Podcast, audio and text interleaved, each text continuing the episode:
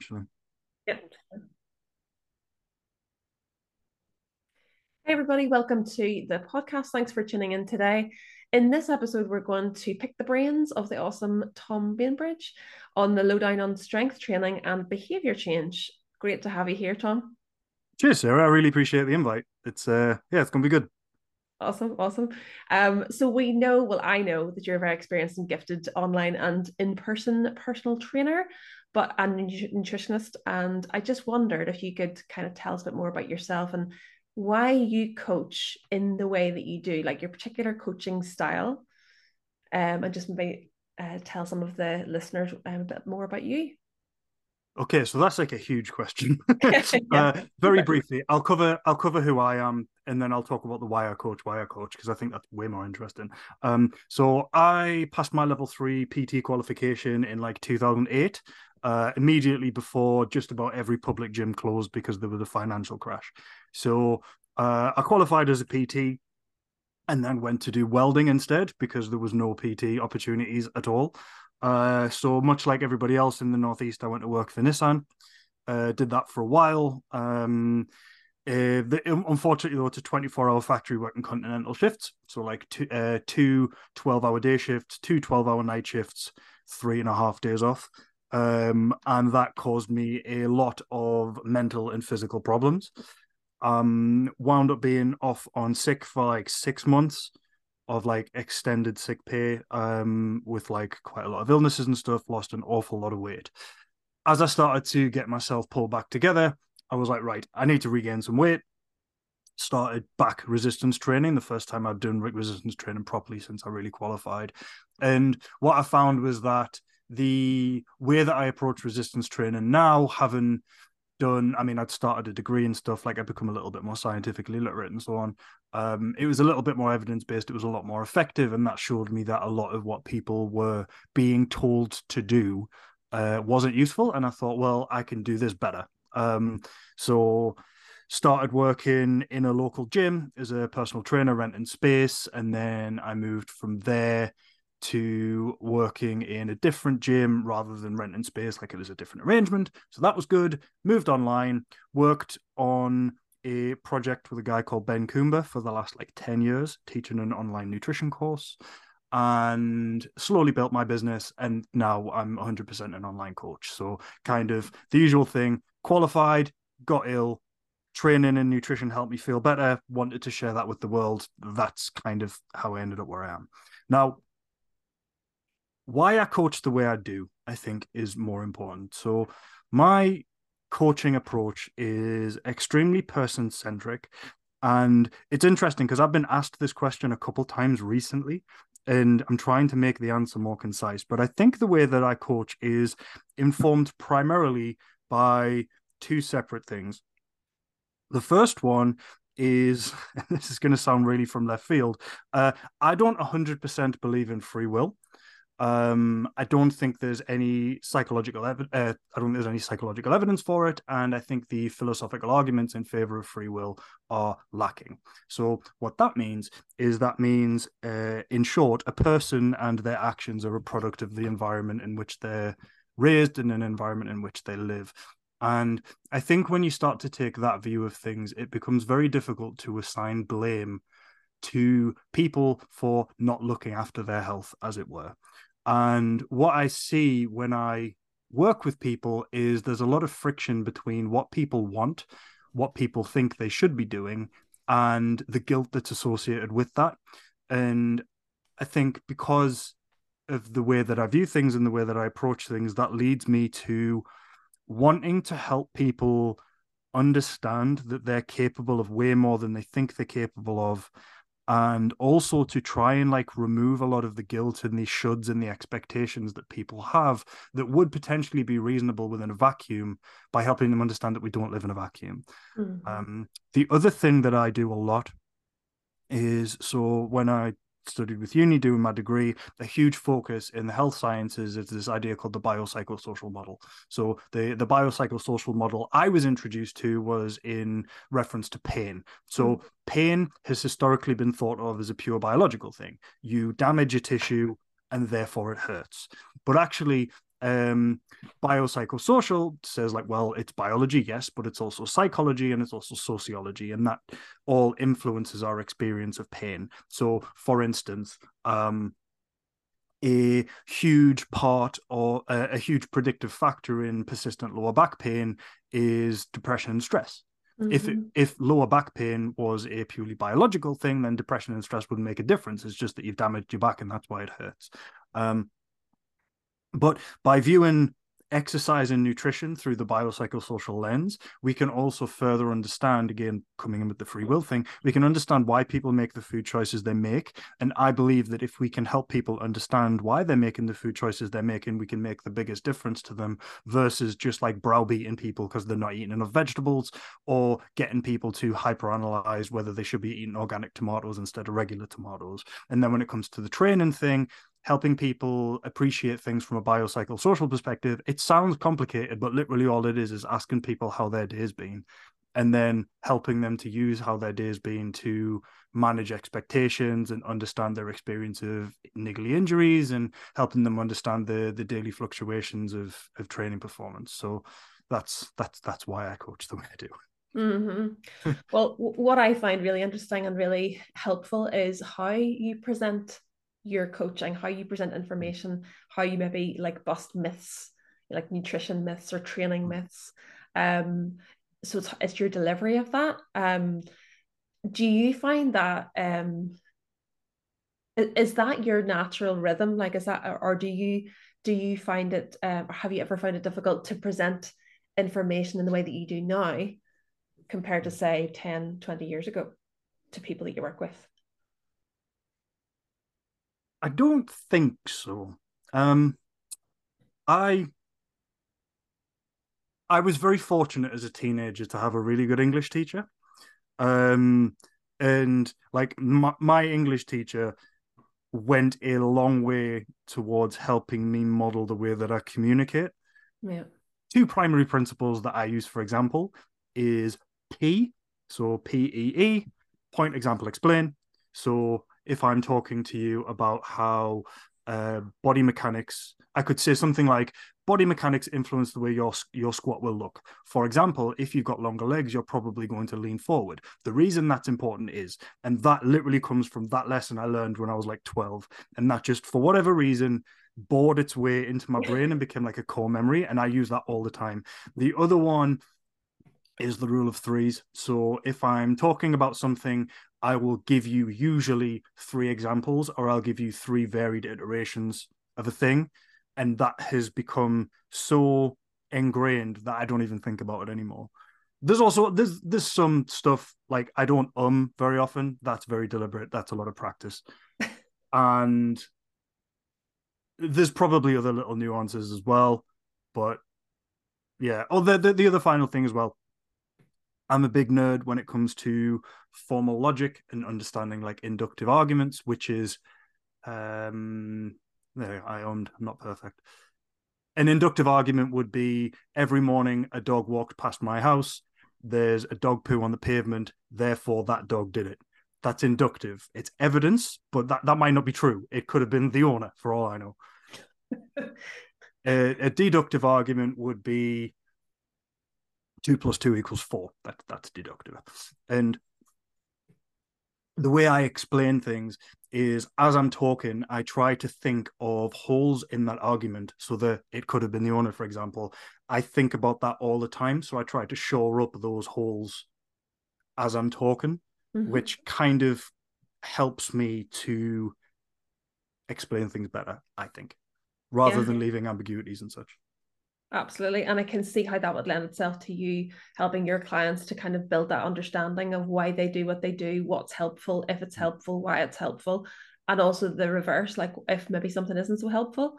Um, and those examples are really cool because then obviously someone can connect with those.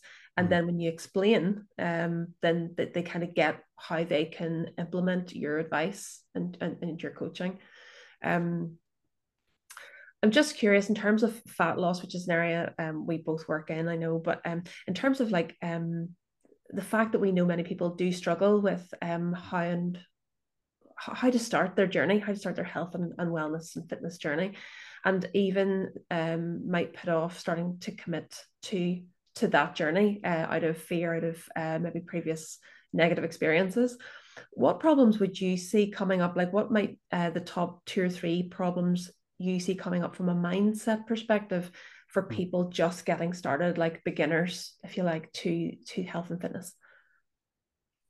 Absolutely, the biggest problem that I see with people who start fat loss, and we all know this, it's they try to change too much too soon and that sounds so trite now that people kind of switch off when you say it but what i mean by that is like oftentimes people have lost weight in the past and they've regained it. And what they think is like oh well i just need to go back to what i was doing before forgetting that they didn't just go from naught to zero when they did that before. So when a person has historically eaten really well or they've eaten low carb or, or whatever they've done as advisable or not as that is it's been effective they forget that they didn't just go from not to zero. They took various different steps there, and it's unrealistic to expect yourself within a different circumstance to be able to do that. The second thing is kind of related one common thing that I see a lot of clients do is they look back at success they've had in the past with exercise, with nutrition, or just the shape that they've been in. And it's like, I want to get back to that shape. And I completely understand that. Unfortunately, however, what we need to remember is that if 10 years has passed, you're not the same person anymore. Your mm. circumstances change significantly. Like before we talk about age and hormones, which is all sort of interesting, I suppose. But the biggest changes that I see with people is like, well, you've had two kids and a dog since then, and now your job's more complicated and I'm not saying that your body has changed because you've had two kids. I mean, your schedule's changed, your life is different, and you can't hold yourself to the same expectations as you could have potentially held yourself to in easier circumstances. I think the final issue that a lot of people have mindset wise when it comes to nutrition is self comparison. Hmm. Trying to think of a way to to explain this. We have this thing in our society of like um hard truths or being cruel to be kind. And i don't think you can do that. I don't think you can be cruel to be kind because those two things are polar opposites. I think you can be honest and sometimes honesty can be uncomfortable but cruelty implies intent right? Mm. so whenever you talk to someone, if you're like, you need to sort your life out, you're gonna die, you need to cut out all of these things, you could have pitched that in a more tactful way, but you elected not to. That's not being cruel to be kind, that's being cruel to be cruel. And one of the issues that I see is that this is how people talk to themselves, and they can convince themselves that all, all of this browbeating is necessary, all of this browbeating is important, or all of this browbeating is effective even when actually it's very very difficult to do difficult stuff to change your life in a positive way if you're doing so from the point of view of self-disdain. Because why the hell would you go out of your way to look after somebody that you hate? You can't do it.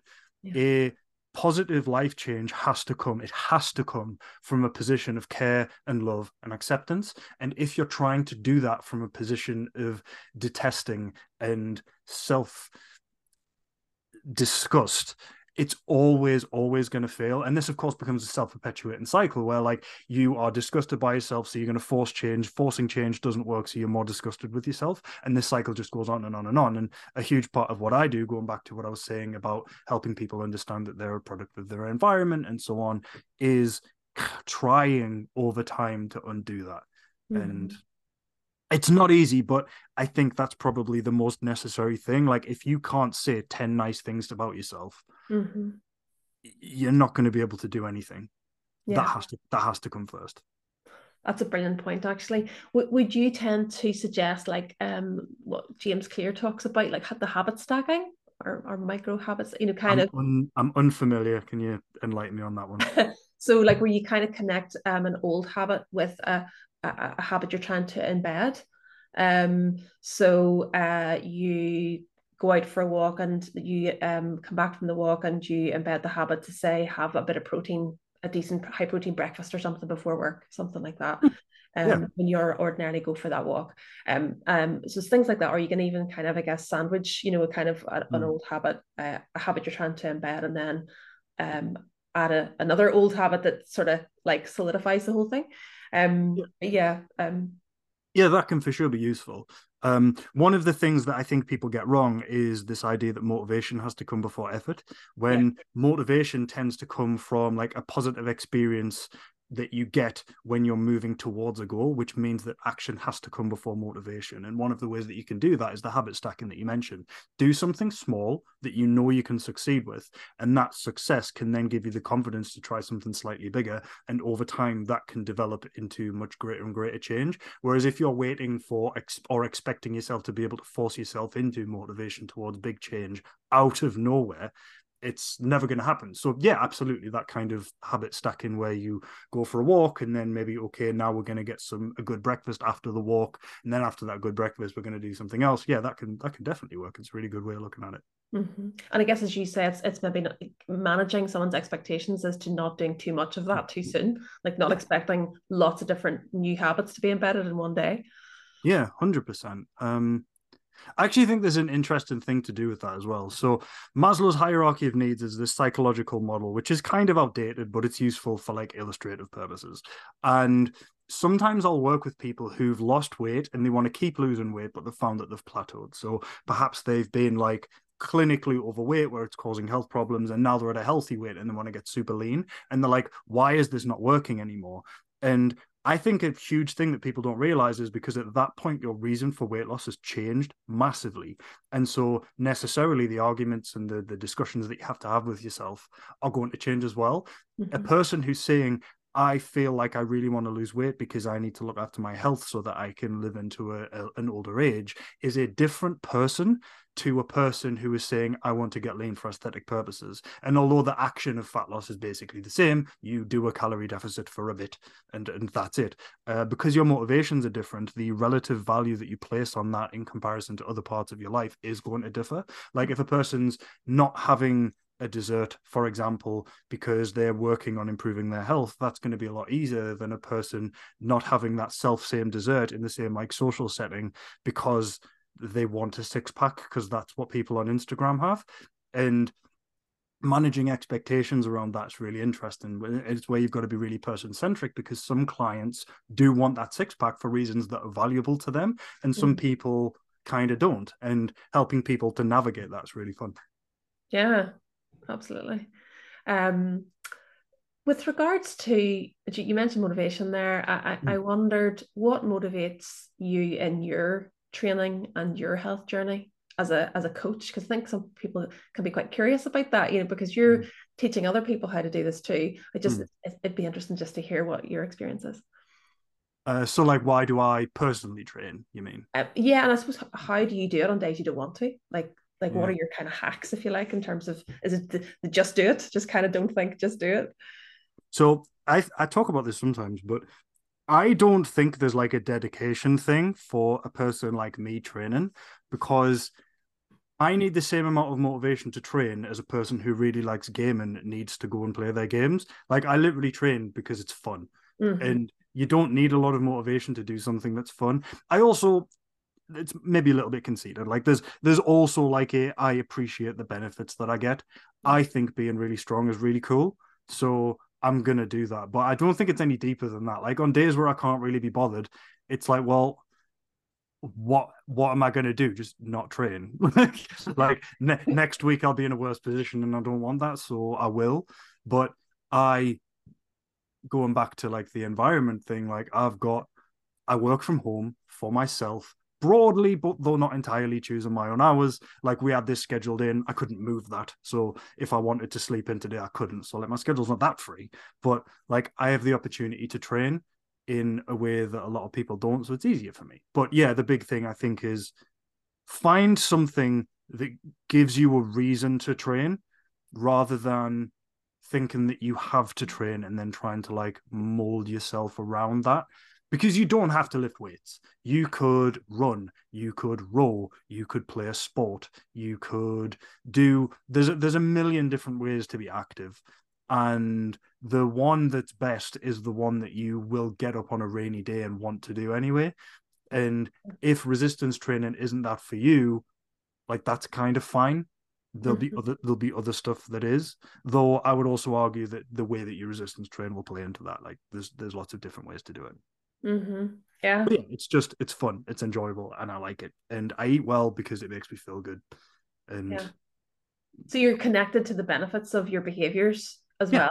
Yeah, hundred percent. And I think anyone who does this long term is. Yeah, exactly. Yeah, and I guess that's what helps consistency. Just that hmm. feeds right into consistency across across time. Yeah. Um, that's one thing. Equally, mm. Sorry, equally the the consistency thing. I think also when you're doing it for the sake of like enjoyment and fun, consistency gets way easier because if I have a day off, I'm not going to then throw in the towel and be like, oh well, it's all knackered because I'll still enjoy training tomorrow, so I can just go tomorrow. Yeah. Um, if I eat in a way that's not necessarily in line with like my goals and such, um, that doesn't matter because I'm doing it because I enjoy it and I just didn't want to do it today, but I'll do it again tomorrow because I still enjoy it. And that like nonchalant, chill approach is so much better than the like hyper anxious, I must be 100% that a lot of people fall into, even if they don't say it explicitly. Like a lot of people would never describe themselves as being like a hundred, they have to be 100% on it and they get really anxious if they don't, but that is how it manifests. Mm-hmm. And if you can't eat pizza and crisps for two days and then go back to eating whatever you normally eat as if it was nothing, then moving towards that will improve your consistency way more than working out how you can avoid the pizza a little bit more. Yeah, because we can get into that sort of black or white, um, all or nothing. Mm. Uh, I have to ban all the foods. I have to ban mm. all the things that I love, and then mm. that makes you want it even more. So that's mm. not going to help consistency either. Whenever you're, you know, when you're when you're getting that rebound, I guess from you know unnecessary excessive deprivation mm. of treats and things. Um, but yeah, um, I was also just wanted to ask you as well, like in your opinion, how much uh, does having the right support network contribute to a successful um, you know, journey in terms of weight loss, or if it's uh, strength training, or however someone's health and fitness journey might look like. I'd go so far as to say it's essential. Um, there's a oh shit, what's it called? Uh, there's a psychological model called self-determination theory, um, which basically posits that people are naturally inclined to do things that are good for them. So what this model kind of implies is if you're not motivated to eat well, if you're not motivated to exercise, um, the reason is because you're lacking one of these th- three fundamental pillars.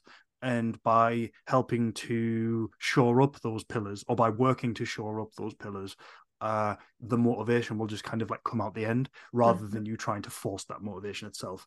Um, so the three pillars are uh, competence. So you need to feel like you're actually capable of doing it, which again goes back into like the browbeating. Like if you tell yourself that you're rubbish and useless, then you're literally undermining one of the three primary things that is necessary to be there if you're going to do this at all.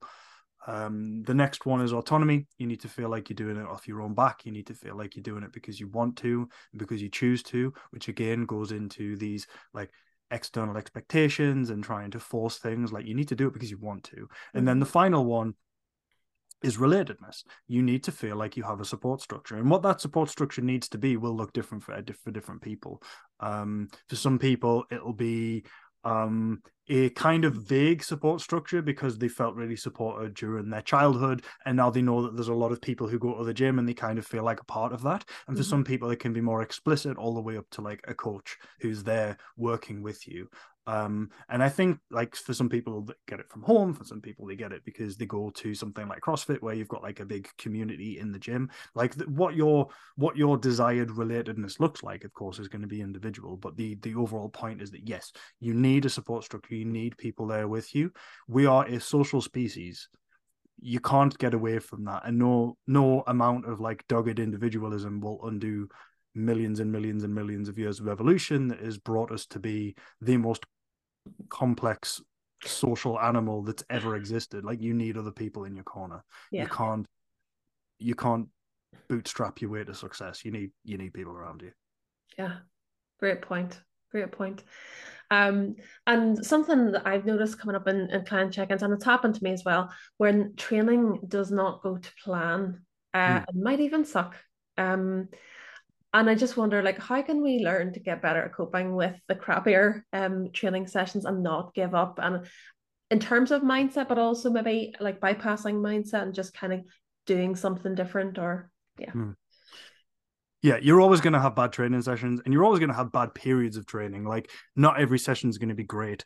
Uh, Dan John, who's one of my like coaching idols, he said there's the rule of five. So out of every five training sessions, one is going to be an absolute world beater, one is going to be absolutely horrendous, and three are going to be completely mediocre. And if you can maintain that for like 10 years, you'll get really strong. I think I think that's a really good way of looking at it because that just kind of implies that, like, yeah, training is going to be rubbish sometimes.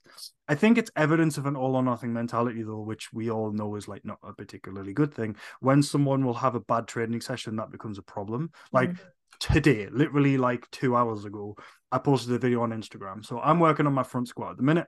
Uh, my goal is that I want to front squat 180 kilos by next summer. Um, the front squat weight I had today, like two weeks ago, uh, I hit for three reps at RPE eight. Today I hit it for a single at about RPE 12. And in an all or nothing world, that would like really piss me off. And that would be like, well, this training session's rubbish. All I did was I was like, okay, I'll adjust the weights that I'm going to use for the rest of the session, and I'll get a session done. And I came home and I feel really good because I got a good session done. You need to understand that, like, looking at the biopsychosocial model, your performance is not simply a reflection of effort it's a reflection of effort in combination with a ton of other different factors over which you have very little control. Mm-hmm. And so, if you allow training performance to be something that gets you down, what you're doing is you're leaving your mood open to random chance. And I don't think that's a really good thing to do. All you can do is you can judge the amount of effort that you put in, and the numbers and the weight on the bar will be what it will be. And as long as your training sensible and your nutrition sensible, over time those numbers will go up. And I think if you think of it any further than that, and if you get any deeper into it than that, um, you start to place unrealistic expectations of yourself. You've got to think, okay, a lot of the uh, ways that people view training. A lot of people, a lot of the ways that people program training is like percentages. So it's like, oh, um, we're going to do this percentage this week, this percentage this week, this percentage this week, and that has its place.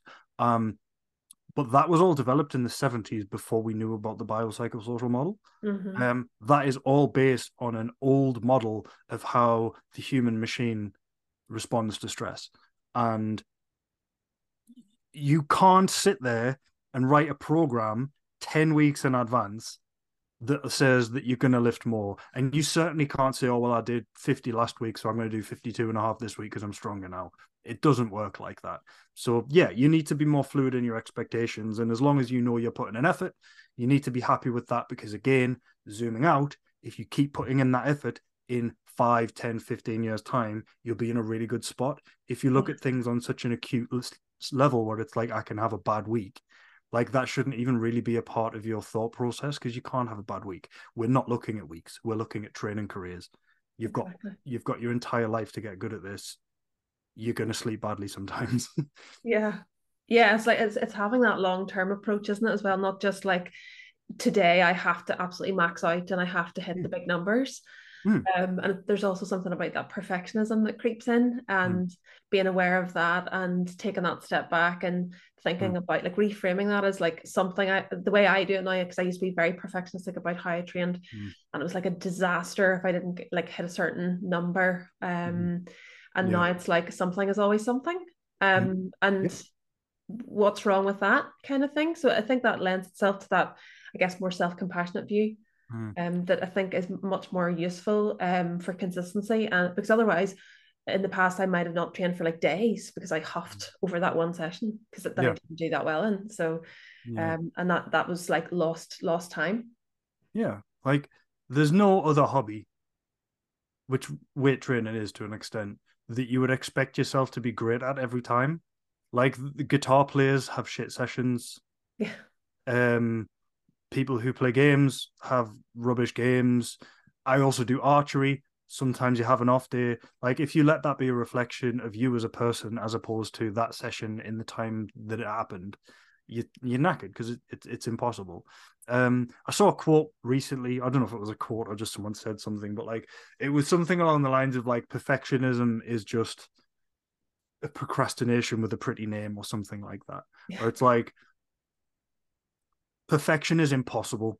Yeah. So if you're holding yourself to the standard of perfection, you kind of need to ask why that is and what that like what that standard is replacing because if you're holding yourself to a standard that at the outset you know you can't achieve you're kind of giving yourself free ticket not to bother yeah and i think that's it's a difficult thing to recognize you're doing but once you do it kind of it, it helps you to remove that perfection because we all go through that like yeah. i'm not going to say that i i was fell out of the storks bag like knowing all of this like i've thrown a huff, and I'll still throw a huff. Like if I go in for a deadlift session and I want to hit a new PB, and my warm ups feel really heavy, and I'm ten percent off the PB, and I can't lift it, like I'm still gonna, t- I'm still gonna chuck a huff and be annoyed about it.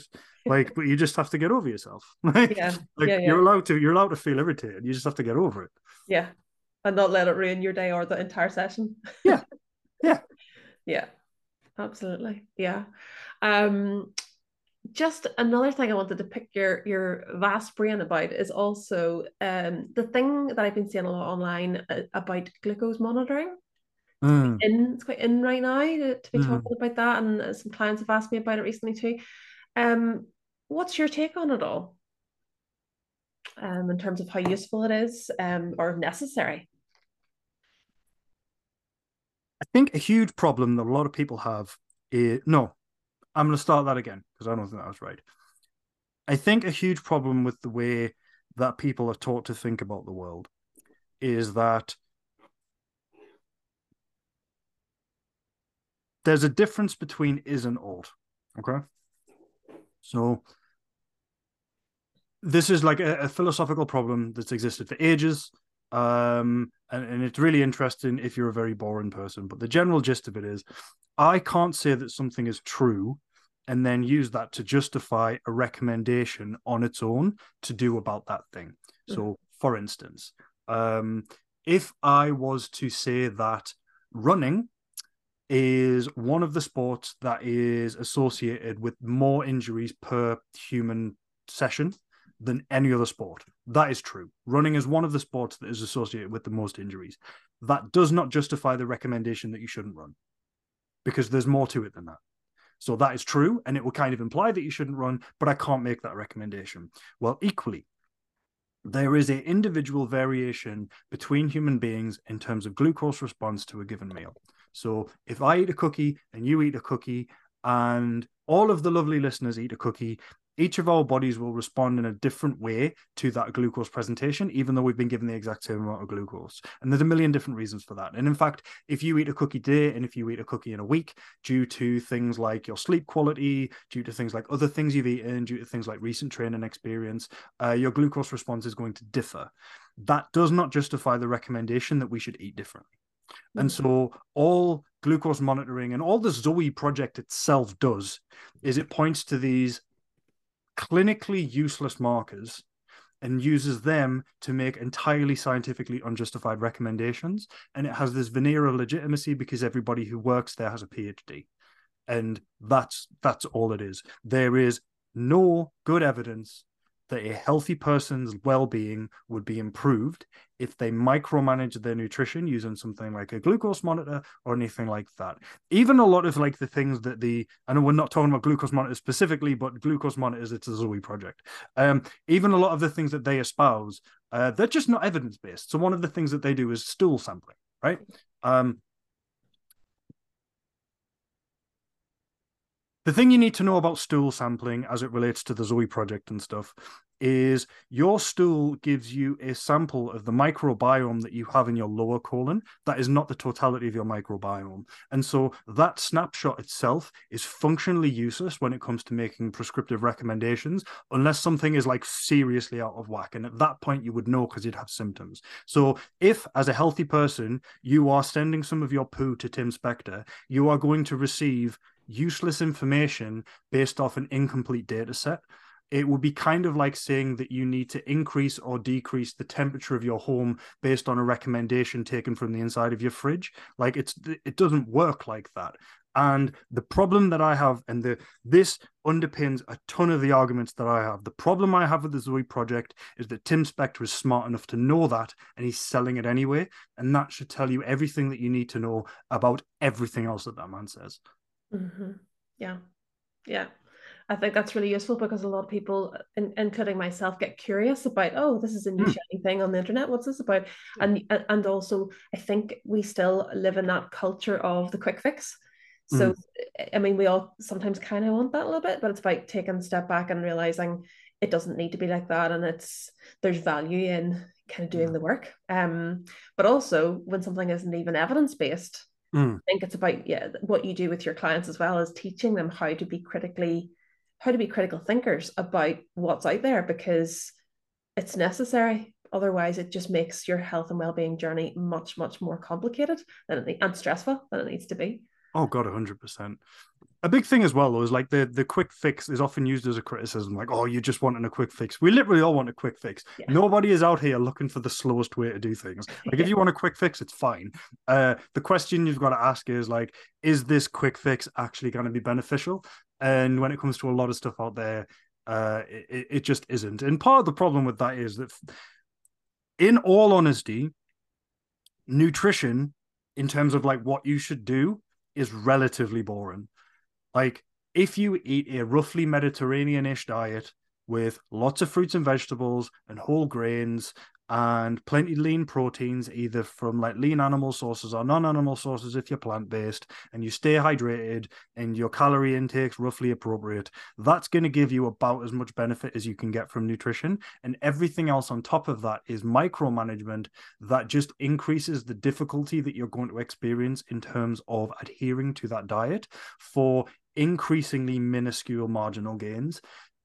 I will go so far as to say that if you're eating the rough diet that I just mentioned earlier, you can stop thinking about nutrition and just use your brain power to think about something else, like managing stress better in your life, uh, working out a training pattern that's going to suit you, or just like doing a hobby so you've got life that's worth living. Yeah. The, the the selling of all of these things is based on this idea that we can optimize, optimize, optimize, optimize, and you don't need to. It's just it's just tech language and marketing. Yeah. Yeah, 100%.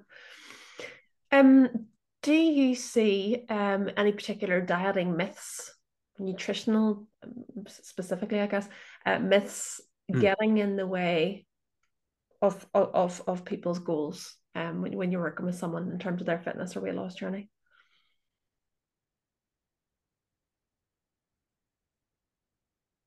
That's a good question because I think there are a lot of nutrition myths out there. And in this space, it's super common to talk about these myths. But then when I work with people, I don't know that many people believe in them. Yeah. And I don't know how much it's like a a while ago, and I don't know why people stopped talking about this, but we started talking about filter bubbles, which is this thing on social media where because of the way algorithms work, you are presented more of what you interact with, and that means that your your timeline, especially on really powerful algorithmic social medias like Instagram and TikTok, is so individualized that you just see more and more and more and more of the same thing, and you can be led to believe that that's like the norm. Mm. So when I'm working with other fitness professionals, there are some things that crop up individualized nutrition is one of them. So the, all of the stuff that I've just ranted about, you, that point's been covered. Um, that'll be one. Um, there are still quite a few people who have hangups about sugar. Mm. Uh, very, very briefly, the issue with sugar is that it's really tasty and you can fit a lot of it in a mouthful. That's broadly it. Also, it's not very good for your teeth. Um, and then when I talk to my neighbors, who are just not fitness people, um, they're worried about um, eating food too late, and they think that they shouldn't eat carbs. And so I suppose, yeah, there are a lot of nutrition myths out there, but it's kind of hard to draw. It's hard to draw patterns because it really depends on the demographic. Yeah.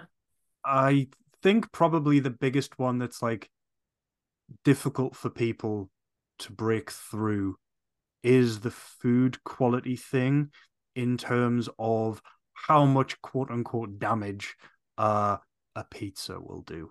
And for me, the biggest nutrition myths are not necessarily around foods themselves, though a lot of people have hangups about like additives and stuff, which is broadly unfounded. Uh, it's more the consistency thing, what consistency looks like, the biggest myth is that consistency looks like 100% adherence i would say because yeah. consistency does not look like that consistency looks like pretty good adherence almost all the time yeah and going back to adherence after a period of non-adherence. That's what consistency looks like. And I would say that is easily the hardest one for people to break through because the the guilt that a lot of people experience when they don't do what they feel like they quote should do is a bigger barrier in my mind than false assumptions about sugar or false assumptions about seed oils and stuff like that, which while they're not true, it's kind of like believing that crystals matter in that like it's not true but like who gives a shit? Like yeah. like enjoy your crystals. If you want to try and cut oils do that. You don't have to but like i don't really care. Um if you want to charge your crystals by moonlight like do it. It's fine. Whatever. Um i would say the consistency thing's the bigger issue.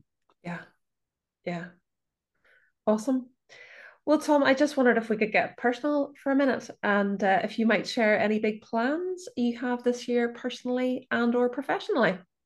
Uh, this year, my plan is to work really hard until about halfway through December, and then just log out of everything and live in the woods. Uh, no, awesome. my um, nah, my um, so I, I've had a bit of a year this year. Um, we'll not go too personally, but there's yeah. been some like fairly big things that have been fairly negative have happened like two people around me, which has been difficult. Um, but then also, uh, I mentioned at the start of this podcast that I was working with slash for Ben Coomber for like 10 years on the BTN Academy uh, in the next 10 days, I will no longer be associated with BTN. Just um, not because we fell out, just because I'm moving on. Mm-hmm. Uh, so I'm in the in the process of handing that over to some incredibly capable hands. So if you're a BTN student and you're listening to this, didn't stress. You can have a better time when I'm gone. It's fine. Um, she's uh, Zarina's fantastic, absolutely brilliant person. You you'll be fine. Um, so I'll be moving on from that. Uh, I also finished a degree that I've been doing for 13 years this wow. year um, on the Open University. So I've just been kind of trucking along with that since I was like 20, which is insane. Like over a third of my life, I've been doing this degree and I'm done. Um, That's consistency. so there's been there's been a lot of like change this year. So next year is going to be a period of actual focus on my business mm-hmm. rather than my business plus contract work plus learning plus everything else. Mm-hmm. And so um, keep your eye out for a podcast of my own. Woohoo! Keep your eye out for I will be doing some other bits and bobs. But the main thing that if you want, if if you if you think I'm reasonable to listen to, yeah, look out for a an as yet to be named Tom Bainbridge podcast, uh, to which Sarah will of course be invited. Oh, but yeah, look out for that. That's probably my big plan. And then in my personal life, uh, there's a tent that I want to buy where you can have a fire in it.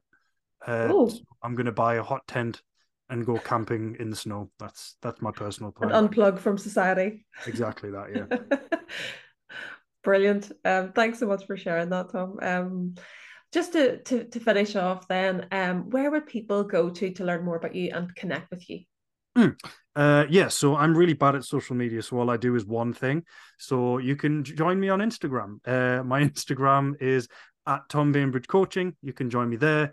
If you click the link in my bio, you can also sign up to my weekly newsletter. I've recently changed the format of that. So the weekly newsletter is now every Tuesday. I'll be sending you some lessons that have come out of my coaching in the week prior. So it'll be full of like useful, useful, and you said useless there. That's a very bad sales pitch. Um, some really useful little tidbits that you can potentially apply in your own life, some interesting lessons that I've taken. So yeah, uh, join me on Instagram, join the newsletter, shoot me a message send me names, insults, whatever you want. well, thank you, Tom and Loki, for for joining us today. Um, it's been amazing to have you on, Tom, and thank you so much for your time. And I'm sure the listeners have got so much out of this. Thanks oh, again. You're very welcome. Thanks again for inviting me. Cheers.